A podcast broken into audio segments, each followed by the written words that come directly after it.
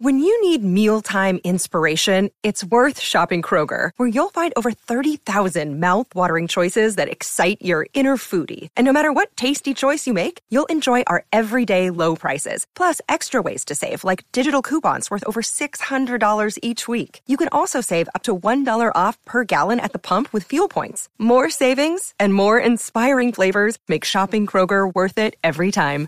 Kroger, fresh for everyone. Fuel restrictions apply. Viewer discretion is advised. Your fave will be criticized. That's Chris. That's Shan. And welcome to CCTV, the nonstop pop show. And today we are discussing the innovation of SM Entertainment's remakes. If you're wondering who we are, Shannon and I have a huge range of experience in the music industry, from performing on stage to working at record labels. So we have a lot of insight into the crazy music industry. And you can now come join us on Patreon at patreon.com slash cctvpops. Shout out to our amazing crew members, Lisette, Lily, and Emily. We hope you like our episode. Yeah! yeah. so today we're going to get into the history of remakes. Music remakes, covers, or samples in the music industry are commonplace. In simpler terms, a cover is a new performance or recording by an artist other than the original performer or composer of the song. The reworking, updating, and or interpretation of older songs could sometimes be for the sake of tribute and or introducing the artist to a new audience, but it could also be an artist's way of exploring their creativity and inspirations by giving a song a new life. And some of the most notable covers slash remakes include I Will Always Love You by Dolly Parton, remade by Whitney Houston for the Bodyguard soundtrack, and Hound Dog by Big Mama Thornton, remade by Elvis Presley. And both songs have become absolute staples for both artists, and the covers are actually more well known than the originals, which is mm-hmm. crazy. But that being said, the whole cover situation has come with some controversy throughout pop history. So in K-pop, many idol groups perform covers during year-end specials and on music programs, and these covers are often given a modern production twist and are seen as just a way of showing tribute to past artists. And typically when the remake is performed, most of the idols cover a legacy artist, which is a Korean idol of yesteryear, such as Kim Sung-jae's So To Say, As I Told You being covered by BTS, Mhm. or Blackpink covering So Hot by the Wonder Girls, or sometimes they actually perform the latest track by their peers Right. Also. um, and on occasion, idols also cover Western artists, for example, like Twice covering End of Time by Beyonce, especially for KCON 2018, and the iconic Mhm. Milkshake cover done by Four Minutes. Yes. Um, but very rarely does such a cover or remake actually make the group's albums. Um, these are usually just special performances so for special occasions. Mm-hmm. And so this is done throughout all of pop artists. True. They always tend to cover a song like in a live show or something, so Right. it's just normal. yes. But this brings us to SM Entertainment, which is one of K-pop's biggest agencies. And this iconic company has come to be known to take risks with its sound, mixing genres, wacky concepts, and everything in between. But before we dive deeper into the company and how they use samples and covers and remakes, let's discuss what a remake actually is. hmm So, what is a cover? That's the question, right? So, according to the American Heritage Dictionary of the English Language, 5th edition, a cover is a recording or a performance of a song that was previously recorded or made popular by another artist. However, there are other ways that you can cover a song without utilizing the entire musical composition, production, y'all, or the lyrics. Many artists use samples, but what is a sample? Hmm. Well, according to the Collins English Dictionary, sampling is to take an extract from one song and use that extract in a brand new recording, either by looping it or layering it with new production to make some sort of derivative work. So this is very broad. Yeah. A very broad definition because it could be using a line from a song, it could be using a whole section of a song. Um, but it is important to note that there are actually two main types of sampling. So, as stated in an article on Medium.com, sampling is rooted in understanding the copyright associated with music. There are two distinct copyrights in each song. So there's the sound recording itself, also known as the master copyright, which is the recorded version of a song. But then there is the composition or publishing copyright, which is the underlying melody, composition, and lyrics of a song. So for example, going back to Dolly Parton's I Will Always Love You, the master copyright for that song is her recorded version of the track and every element within that. Mhm. The publishing copyright, however, refers to just the writers and their lyrics, composition, and melody. Meaning that Whitney Houston's cover of I Will Always Love You was also technically a publishing sample and also a cover. Right. So they're actually, you know, both. Yes. But no elements of Dolly's original recording were used in Whitney's cover. So Mhm. if she had used the same instrumental or backing vocals or just some other element that was in Whitney's recording, then those elements would count as a master sample. That's right. And another common word that is used in this world is interpolation. But what is interpolation? An interpolation is basically a short sample, taking one line or familiar melody from one song and altering it to fit the context of the new song. And this can be a master and a publishing sample, where you take the extract from the original recording. For example, EXO's Ya Ya Ya uses a line from SWV's You're the One, you know, uh, repeatedly throughout the track. And an interpolation can also just be a publishing sample where the artist and or producer recreates or re-records a section from the original composition and or melody. For example, NCT U's 90s Love features a line from Pass the Courvoisier, which is, you know, don't this make my people want to jump, jump. For those who know, you know. But if you don't know, now you know. Don't this hit make my people wanna jump, jump.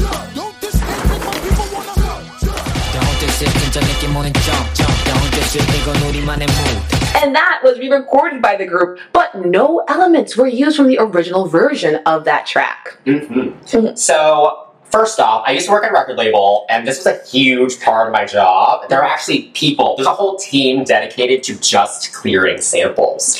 Um, so, it is a common issue for sure. Totally. um, so, legally, master and publishing samples are separate approvals, and depending on what the music actually uses, right? What type of cover or sample or interpolation actually happens Mhm. the artist's label will have to reach out to the appropriate teams to get approval and negotiate the licenses for the use. And I will note that there are many instances where the artists have recorded songs where they were not approved. Yeah. Um, I've run into that quite a few times, um, and it's it's not great. So for all those aspiring producers out there, Oh my god, yes.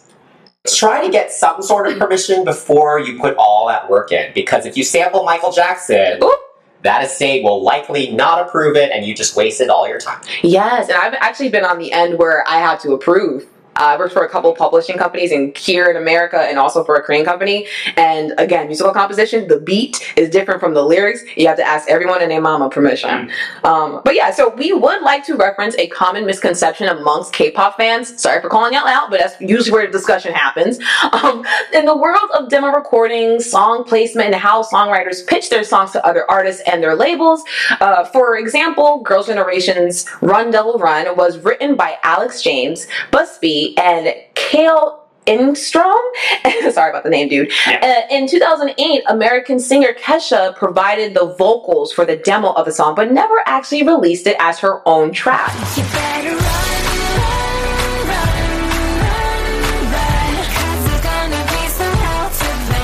The song was pitched to SM Entertainment for Girls' Generation, and after acquiring the rights, SNSD released this K-pop classic.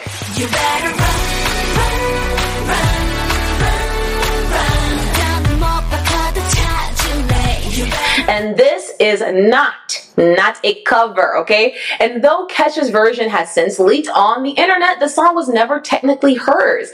And Girls' Generation are act- actually the first act to officially release the track, okay? Not a cover. This is, hey, here's a song. Here's a demo singer. Here's the pitching. Yes. There's the placement. It just happened to be a pop star that recorded the demo of that song, right? Right. Yeah.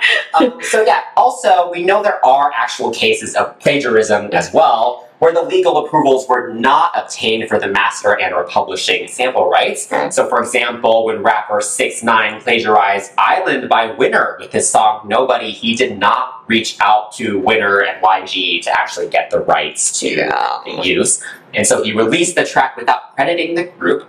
But when fans caught wind, this rapper actually backtracked and just renamed the song Nobody Island Remix. Mhm. Um, but did he actually get his official permission? Probably not. No. It ended up being one of those like this is a mixtape, not for profit. Yeah. You know. Um, and we mentioned it before, but the most like notable lawsuit that happened was, or more recently, was the Mhm. Robin Thicke, uh, Pharrell Williams blurred line Mhm. situation with Marvin Gaye. Yeah, that one was. Um, so yeah, definitely look that up if you're curious to learn more about all the legal battles that can happen with sampling and covering. Right. Um, it is a gray line because music is a creative thing, and Mhm. you know, it's like what is an inspiration versus a science. There's no scientific way. right? Right. Unless Really? yeah. Analyze it. So if it's not the same notes, but it has the same quote unquote vibe, Mhm. Is it derivative or not? Yeah. Right, but also if you do want to see a little bit more about plagiarism and you know not proven cases in K-pop, definitely check out our Shinsadong Tiger episode. It was really fun and a lot of information that you guys could uh, you know talk about in the comments. So we're going to talk about some of SM Entertainment's kind of examples, all these different things that we Mhm. just talked about. There are many more than we have listed Yeah. here, um, and like we said, it is very common in music. You know, Mhm. people are constantly sampling. You know, you're inspired by what you've heard in the past, Right. So you know, Yeah. that's normal in in all art, I think. yes, right? I think so too. So our first example is regarding TVXQ's iconic song, Neurotic.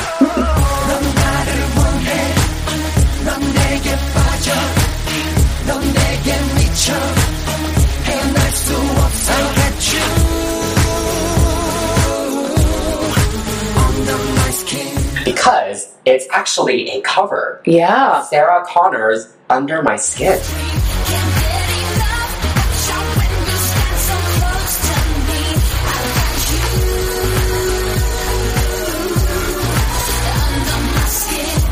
Composed by the Danish producer Remee, Lucas Secon, and Thomas Troelsen, Under My Skin is a, by German singer Sarah Connor from her sixth studio album Sexy as Hell, released in 2008.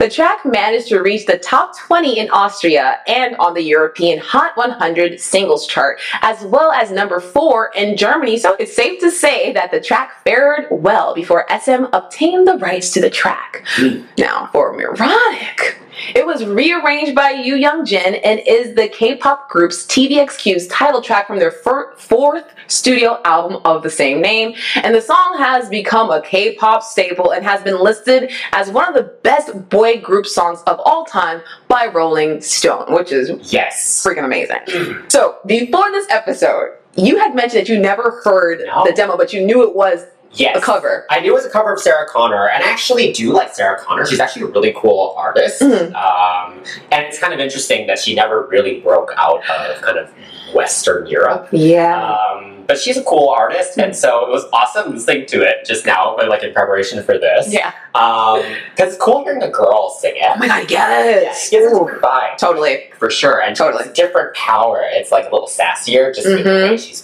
delivering it. Yeah. But it's interesting because the production's very similar. Oh yeah. Yeah. Yes. I mean, her production is more rocky. The, The guitars kind of just strum throughout the whole song. Yeah. Um, and then the chorus that she has be- ends up being the outro chorus for TVXQ. Yes. So I think it's really interesting how uh, Young Jin kind of stripped away the guitar throughout the song, but then brings it back for the hook, and then we get a rap section. We get her section. Her song, her version of the song was actually really sexy. Yeah. She's like, "Oh, you're like a devil that's like making me hot," and I'm like, "Ooh." So they kind of kept the same Yes. you know, message, even though they were trying to like skate by the FCC out in Korea. They were like, you can't say under my skin, you gotta say under my sky or something. Like, Which makes no sense. That always annoyed me when I watched those performances. oh my god, yes. But I have to say the whole like, hey, that hook is it. That hook is it. Yes. And this isn't a comparison like, like which one I like better, but I have to say like chorus wise, Young Jin did his thing. I'm just have to say. Yes. I like that chorus. I think there's something about a boy band Oh, doing yeah. this. Yeah. Because it is like it is still sexy, but it's just different having a group of guys do it. Yes. Um, mixed with like the music video Mhm. routine and everything. Mhm. Yeah. Um, I, I, I mean, I personally, I mean, I have a bigger connection, I guess, to their version. Right, right. Um, but yeah, I think uh, they kill it. It's They a do. good song. It's such a good song, and it's such a great example of what an A&R person can do, right? So these are Mm-hmm. the people that help source songs for artists, Right. and you know, to kind of find this random track from Western Europe by this female artist, Right. and then envisioning that it should be done by a Korean boy band. Mhm. It's pretty brilliant, and it's great. Yes, indeed. Which brings us to our next SM boy group, Suju. And we're going to talk about Knockout, which was originally released by a UK group called Triple Eight.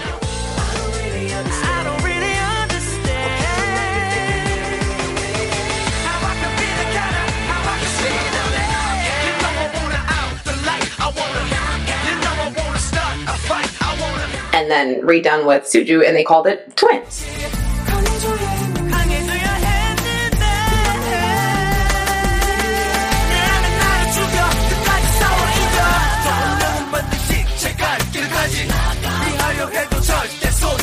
So, Triple Eight were a five piece boy band promoted as the British equivalent of NSYNC, which they weren't. Cool. I, mean, I, I get that as like the, uh, the attempted tagline, but they never really got to that level of success, like not even close. Um, so, Knockout was their debut single released in April 2003 in the UK, and the single reached a peak position of number eight on the UK singles chart, which is, you know, that's okay. Not bad. But Super Junior took it two years later in 2005 when they released it as Twins, parentheses, Knockout.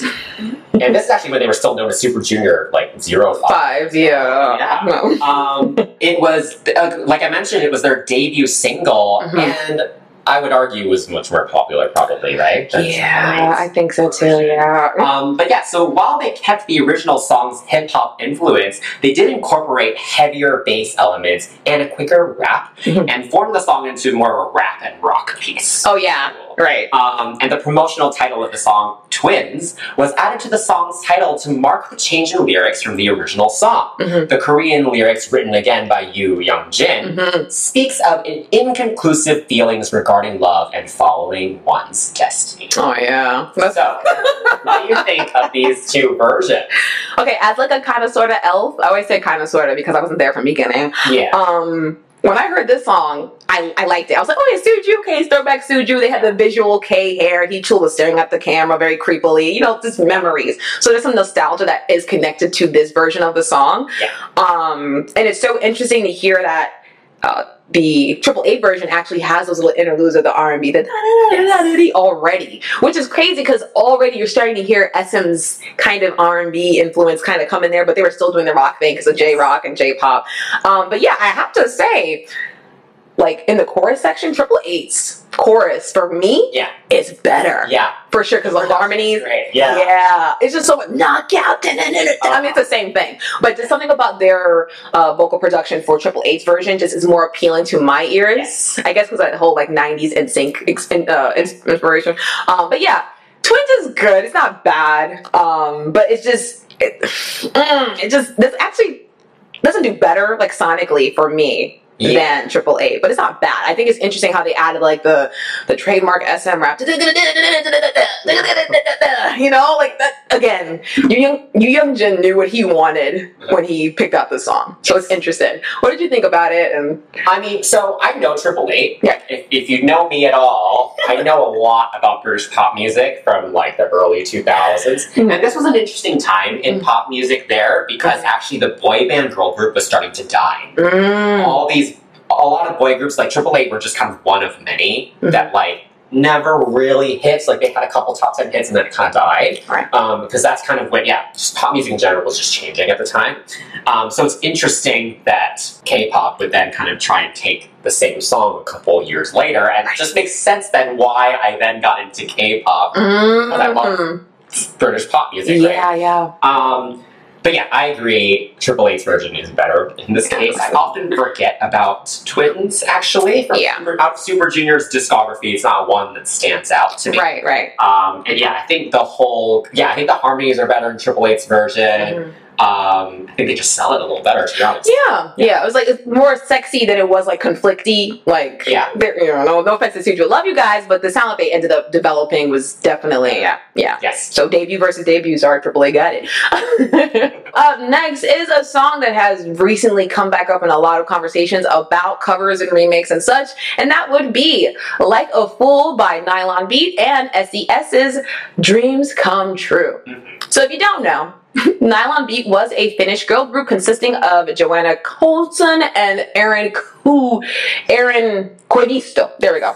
Their main period of popularity was during the late 90s and early 2000s, and their debut single, produced by Finnish producer Risto Asikainen, Like a Fool, and also the translation is um, Fell in Love with a Loser. It's Ah. great.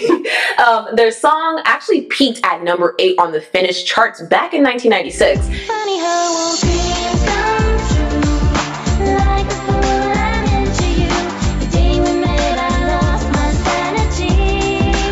And in 1998, with further composition by Yu Young Jin and group member Bada, SES would release Dreams Come True. And the version that we hear from the Korean group actually maintains the production and, and is actually identical to the original, aside from the newly arranged rap part with that weird alien Yeah. and some production flourishes. Yes.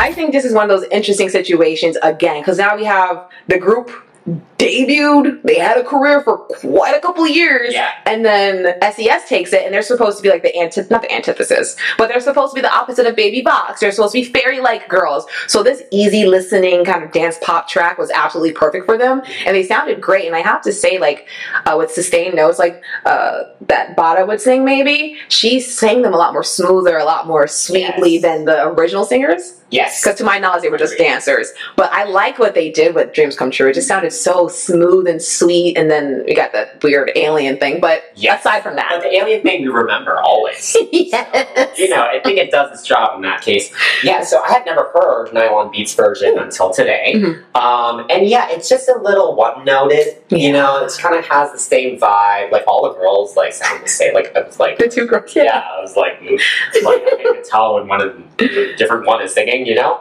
Um, Mhm. And yeah, there just wasn't much like I don't know It was- Dynamic, yeah, like- it wasn't dynamic. Yeah. Um, so yeah, SES is a classic hmm for sure. Yeah. We have to mention aespa's cover though. So Yeah. Espa has recently covered it, completely redone the production with BoA's help, hmm Yes. um, and they did an amazing job. I think Yeah. bringing it to this century while Right. keeping kind of the same Feel. vibe. Yes. Yes. Yeah, totally. Yeah, same feel, same vibe Yeah. as the original. I thought they did an amazing job. Mhm. Um, so kudos to BoA and all the other people involved.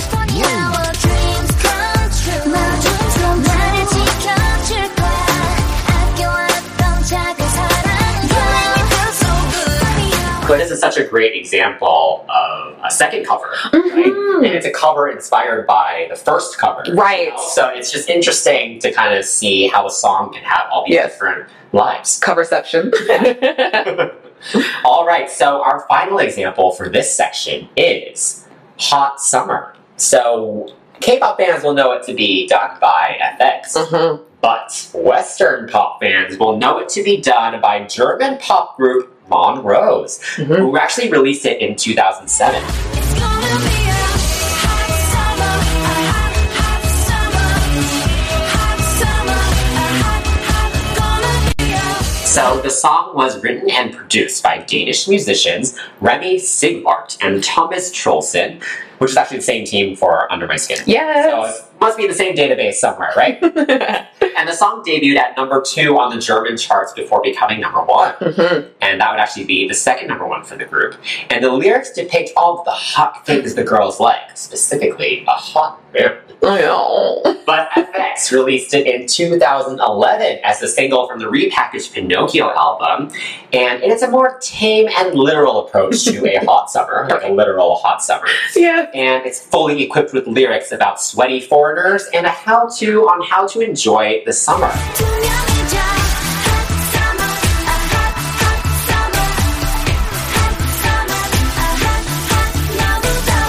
and the single debuted and peaked at number two for the group. So it was actually a huge hit for both. Yeah, which is interesting. Yeah. Yeah.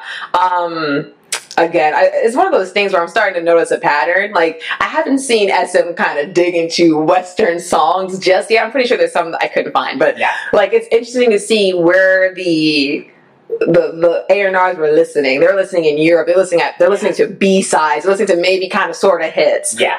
How does this fit with our artists? Um, with with f(x), they have so many songs that were already released and then artists scrap, which is so fun. We didn't get a chance to talk about them, but definitely check out our f(x) album review. Um, Yeah. But yeah, I, I like both versions. I think with Kenzie, when she rewrote this, Yeah. um, I think it was Kenzie or was it Yu Young Jin? Oh, e- either way, Yeah. Kenzie Young Jin, when they're writing for SM artists, they know how to make their their group sound like a full group. I mean, Amber wasn't singing at the time, so she has a rap. It must be burning because I got you sweat. yes, Kenzie did write. it. Now that I think about it, Kenzie did write it. Yeah. Um, I do like what the girls did with it because at that time they were kind of like a hipster pop group where everything was like, "Be different. We're cool. We're very much very strange girls," and this was like a normal song Yeah, for them. their most like regular pop song for them. yeah, at the time. So I think it was really cool to kind of have the song, and everything's pretty much the same except for some, uh, what's for like some production flourishes here and there. And I have to say that maybe because I grew up with this version, I like it a little bit more than the Monrose version because I didn't know what it was. Um, but Monrose's is really fun because I mean, when I think about hot summer, I think about you know, it's hookup culture, it's hot girl summer. Yeah. Like they were talking about hot girl summer before it was a thing, right? So I mean, what about you? I feel like it's pretty much the same song aside for some like little wee sounds and extra things that Kenzie added. Yeah. You know, was Yeah. kind of same song. Yeah, basically the same song. Yeah. Um, I will. I'm not. I have a few thoughts on this. Mhm. I think first off, we should note that like back then, even in like the late or the early 2010s, Yeah. Music was still very. It wasn't as global as it is now. Yeah, you're right. So Mhm. it was actually very common worldwide to always kind of just take songs that are charting in other countries and then give them to some other artist in some Mm-hmm. Oh. other country, right? This happened all the time. This used to happen all the time. It doesn't happen as much now. Oh, true. How global everything is, Right. how easy it is to access things. Yeah.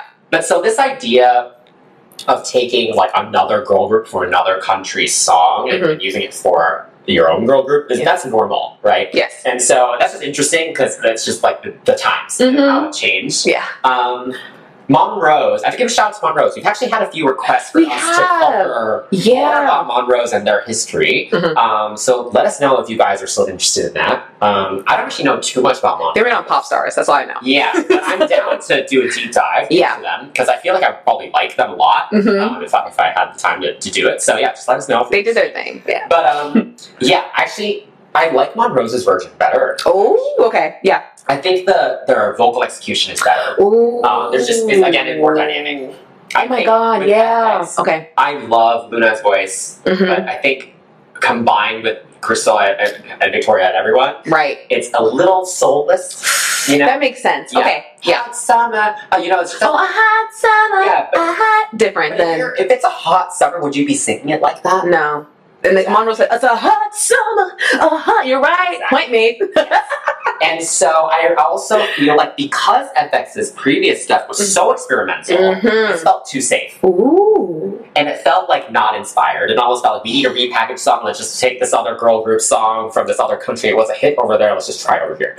That is so easy. That's you know what's crazy. I used to have a beef with this song because I hate when SM gives them the, the the recycled songs, and now my, my whole tune has changed. And he brought up something that really made sense. Yeah. Right. It was simple. Yeah, we're not bringing up some of SHINee stuff because we, we talk about SHINee in depth in our SHINee 101. If you're Yes. Um, I mean, we have Love Like Oxygen and Juliet, right? But I feel like they it fit their sound and it, they really made it Yeah. This doesn't really fit f(x)'s experimental sound, so that's Yeah. why it felt safe. Ah, nice. Maybe that's maybe my little twelve year old self knew she was not she was not jiving with it.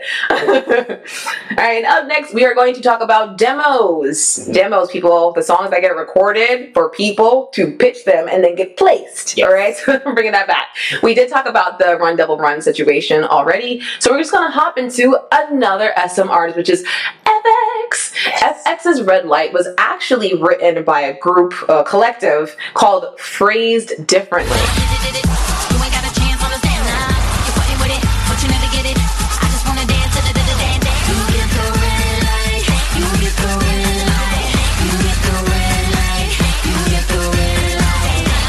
And Red Light is a dynamic electro house songs with lyrics reflecting on what is important in life and also it has a message using a red light to symbolize a warning and when kenzie wrote it she made this very very much cryptic um, but originally Maegan Cottone of Phrased Differently, Daniel Ullman, Brian Jarrett, Allison Kaplan, and Sherry St. Germain were credited with the song's music and also the lyrics. And the, the original lyrics were actually just like a huge back off to a thirsty dude at a club who was getting too too touchy. Like, hey, hey, it's a red light. I. She said, hey, wait a minute. I just came to dance, boy. Very simple, you know? Um, and after Kenzie wrote the lyrics to Red Light, uh, despite mixed reviews, the song debuted at number one on eight Korean music charts and attracted over 250,000 downloads in its first week. And the song peaked at number two on the Gaon Weekly Digital Chart, becoming the group's ninth song to chart within the top 10. And this song also won a total of five weekly show awards and was nominated for the 2014 K-pop Golden Disc Awards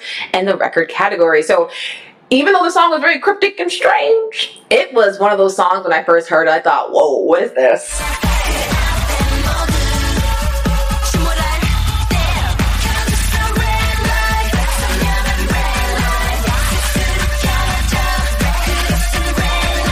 Yes, I think this is a great example of how you can take a demo that Mhm. is just kind of okay. Yes. Lyrics are just kind of okay. Mhm. And then really turning it into a unique song that really fits Mhm. the group that you're giving it to because Red Light, yo, Yeah. it's so good. Yeah. The song itself is amazing. Mhm. All the girls sound great. Yeah. The video's great. Right, Amber sang for the first time, so everyone was like, "Shook up," you know. yeah, it was it was interesting because the uh, listening to the demo, the I was like, oh my god, what's going on with the chorus? The melody of the chorus is different because of that caterpillar, which they got banned for saying because you cannot mention brands yeah. out there, which is I get it, but no kid is going to sit there and buy a freaking bulldozer. But you know,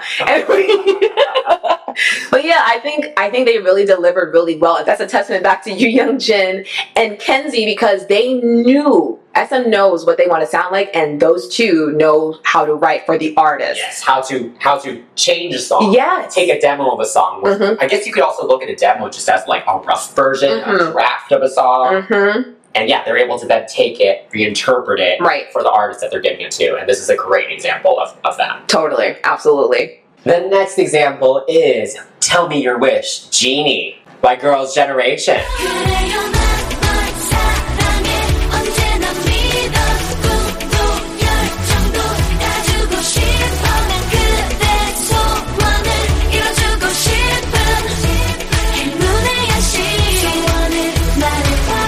This is actually their first track done with Western composers and producers too. So Mhm. that's awesome. Yes. And this was later encouraged throughout kind of all their music moving forward, actually. Mhm. Um, so it was written in Korean Yes. by Yu Young Jin and produced by Dsign Music and Fridolin Nordso. And the song was actually originally composed in English as I Just Wanna Dance by Nathalie Makoma.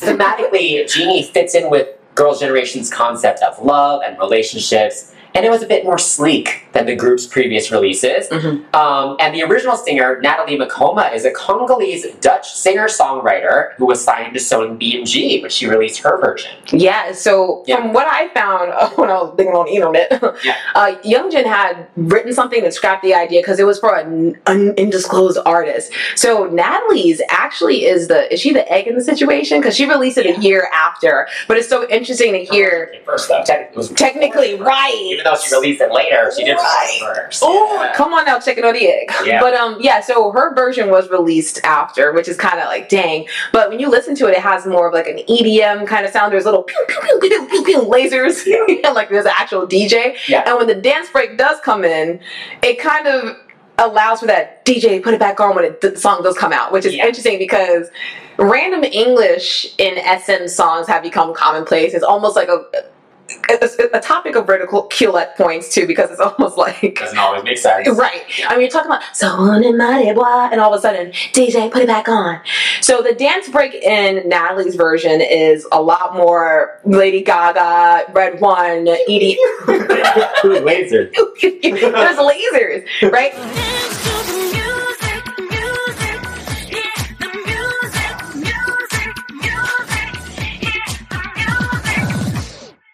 DJ, put it back on. But SNSD, they stripped away a lot of the electronic sounds, which made it more, again, sound really sleek. And I do like their version. Yeah, it's a little more elegant. I Yes. would say. Mhm. I'd say Natalie's is more. Yeah, like Lady Gaga's a great example. Like Just Dance, that kind of more intense Yeah. dance club song. Yeah. Um, and it's still good. It's actually Mhm. really good. I love the way she sings it. Actually. Yeah. It's just a great voice. Mhm. Um, and yeah, SNSD version, yeah, it's just a little more pulled, a little more laid back. I Yeah. say, a little sexier, a little. Yes.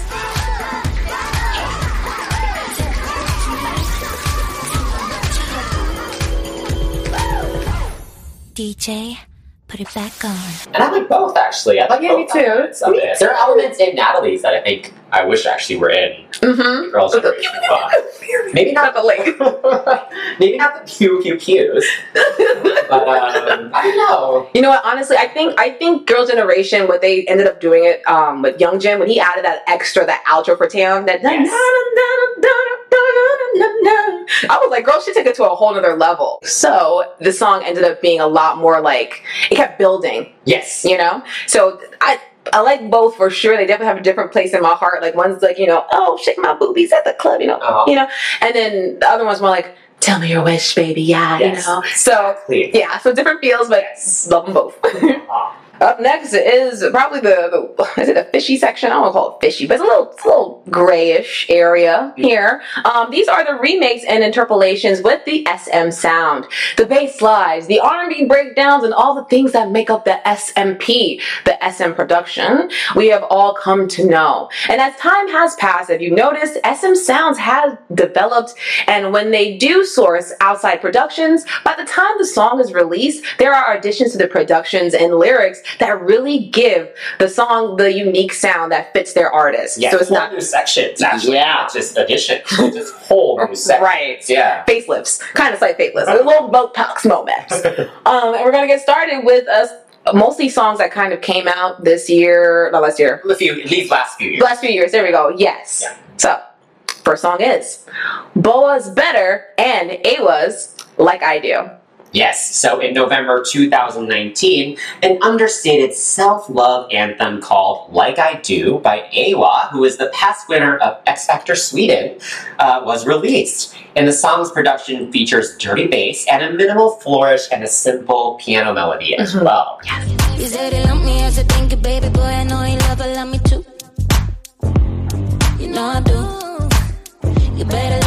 You But a year later, a virgin penned by Yu Young Jin thought. He's yeah. Amazing. Mhm. Okay. Uh, uh, yeah, as I mentioned, a year later would be it would be released for BoA's tenth studio album, Mhm. but with a few changes. So while Yeah. the instrumental and everything kind of stayed the same. Mhm. The pre-hook and chorus melodies were completely different. Yeah. Um, and also, there are more swelling strings and a two-part bridge with a, just a funkier approach.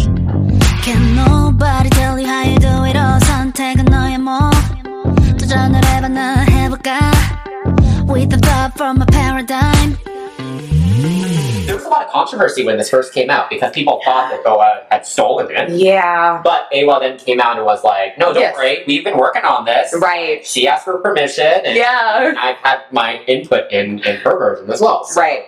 Which is amazing because I remember hearing the song, I heard, doo-doom, doo-doom, and I was sitting there like, why does this sound familiar? Because I'd heard Awa's version before. Yeah. Right. I thought it was so cool. It's so sleek. I'm like, you, yes. She's talking about having a bedtime. She's like, don't call me past 11 because I need to love myself. Appreciate my boundaries. I like that. And then I heard this and I'm like, why does it sound familiar? And then the chorus comes in, completely different melody, so it threw me off. Uh-huh. And I'm sitting there thinking, oh my gosh, these songs melodically throughout the verses, word for word, block for the block, All right, but when the chorus comes in, it just adds a different feel. It's smooth. You hear a lot of like synth strings, and it's so fun to listen to. And the, what what Young Jin did, Yes. what BoA probably had a hand in as well, is oh my god, they took the song kind of just like, oh my, Elevated it. yeah, that's the word. I couldn't find out the word. I just love it. I don't. I, I kind of. Brought it to another level. Yeah, honestly. yeah, and that and that bridge, Yes. it, it really shows that you don't have to stick with what's given to you. And typically, not even trying to be funny, but like maybe not even funny, but uh, not to sound like a know-it-all. But I've been talking to a lot of people who've worked with SM and and listening to what they have to say about how they write certain things. And a lot of the times, when they produce something, everything has to be done—the harmonies, the melodies, etc. Yeah. Everything has to be done. Not saying that they didn't go back in and work on the song more, but it's so interesting that they heard this song and thought we can build on this Yeah. You know and that's what makes sm kind of stand out from other i mean there's a whole bunch of groups that cover things and use samples but what makes sm different is that they're not just covering it they're not just saying oh we're going to feature the artist that kind of did no they're taking it and then like putting some extra good juice in it Yes. exactly. This isn't a hot summer situation where they Yeah. just took the song and just covered it and you, know, Right. barely- just added a few little things and kind of Mhm. shrunk it. They literally like gave it a facelift. Like Yeah. creatively analyze the song. What can they change to make it Mhm. better? yeah And they did. yeah totally All right. So our next example, Mhm. speaking of levels, is aespa's Next Level and Ashton Wild with also Next Level.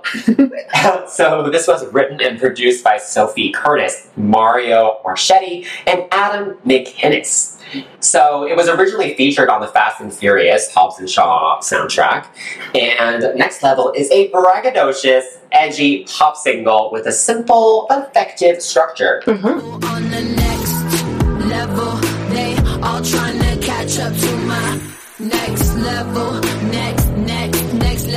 But when performed by aespa, the electronic coolness gets morphed into different genres throughout its duration, and unlike the original, the group's lyrics, which were again written by Yu Young Jin, what are they gonna do when this guy retires, man? Oh, right. Yeah. Uh, but yeah, their version takes a literal approach to the next level. The next level.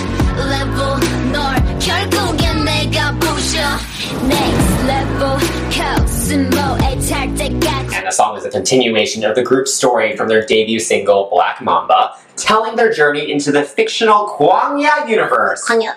She loves Kwangya. um, and they're searching for a villain throughout it. Yeah, Black Mamba. Yeah. We're looking for Black Mamba! Um, yeah. This song, when we first heard it, I'm going to say collectively, I don't think we liked it very much. No.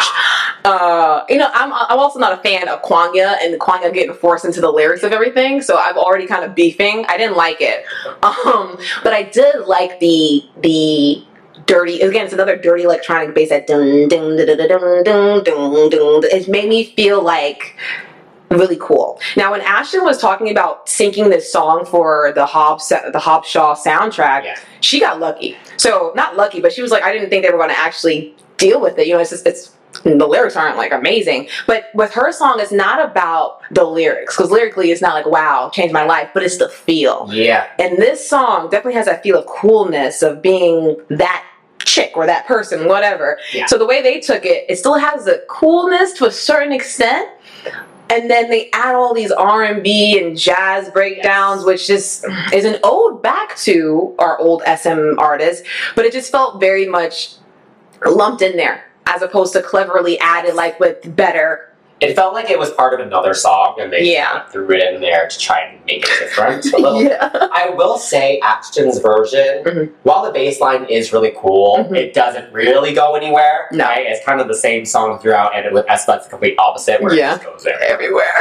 um, so I don't actually love either version, to be honest. I Mm. will say the bass line is cool, yeah. um, and it's memorable, Mhm. um, and aespa performs it really well. Yes, they do. Dance routine.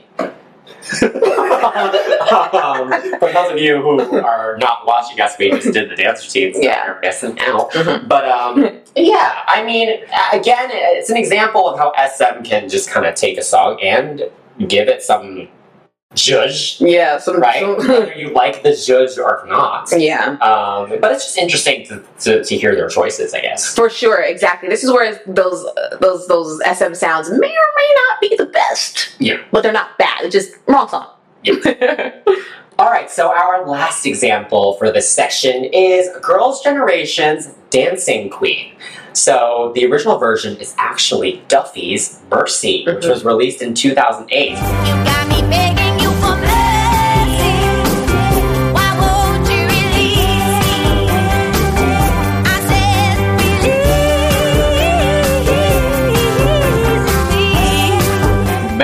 Have probably heard the original and Yeah. the original, Yeah. right? Because it was a huge hit worldwide. Yeah. And it was even nominated for a Grammy Award. Mhm. And the song has been covered by a multitude of artists in various settings, um, like including, I think OneRepublic did it for Live Loud. Oh. And it was on the TV show Glee. Yeah. And that version charted too, you know? So it's Yeah. a huge song. So it's just interesting that Girls' Generation would then decide to cover it only a few years later. Yeah, that was weird. Um, Not the best choice. yeah, because while Duffy's version had darker lyrics about having unwanted feelings towards someone, and there was a lot of soul Mm-hmm. in the way she was singing it, Yeah. Girls' Generations was much sweeter.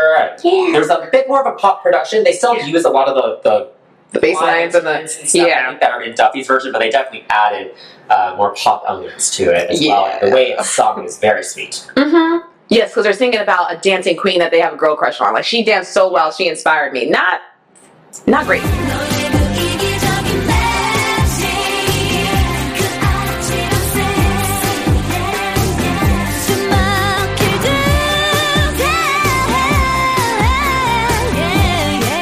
What came out before then? Was it um uh I got a boy, Yeah.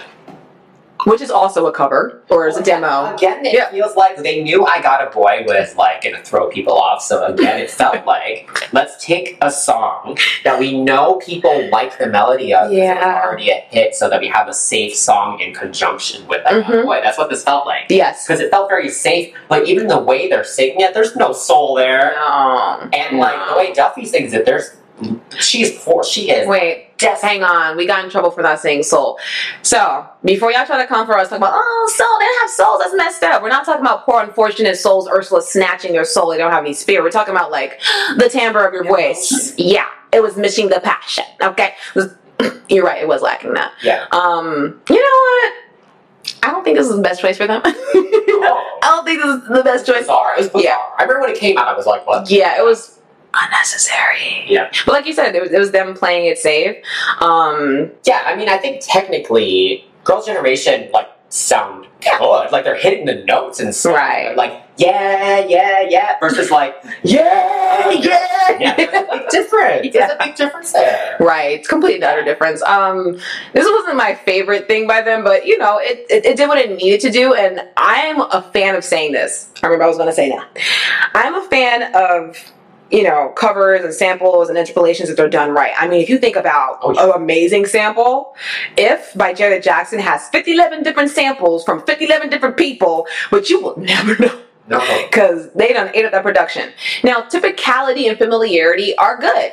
It helps people kind of create a connection to songs and help them feel like, okay, I might like this even before hearing anything.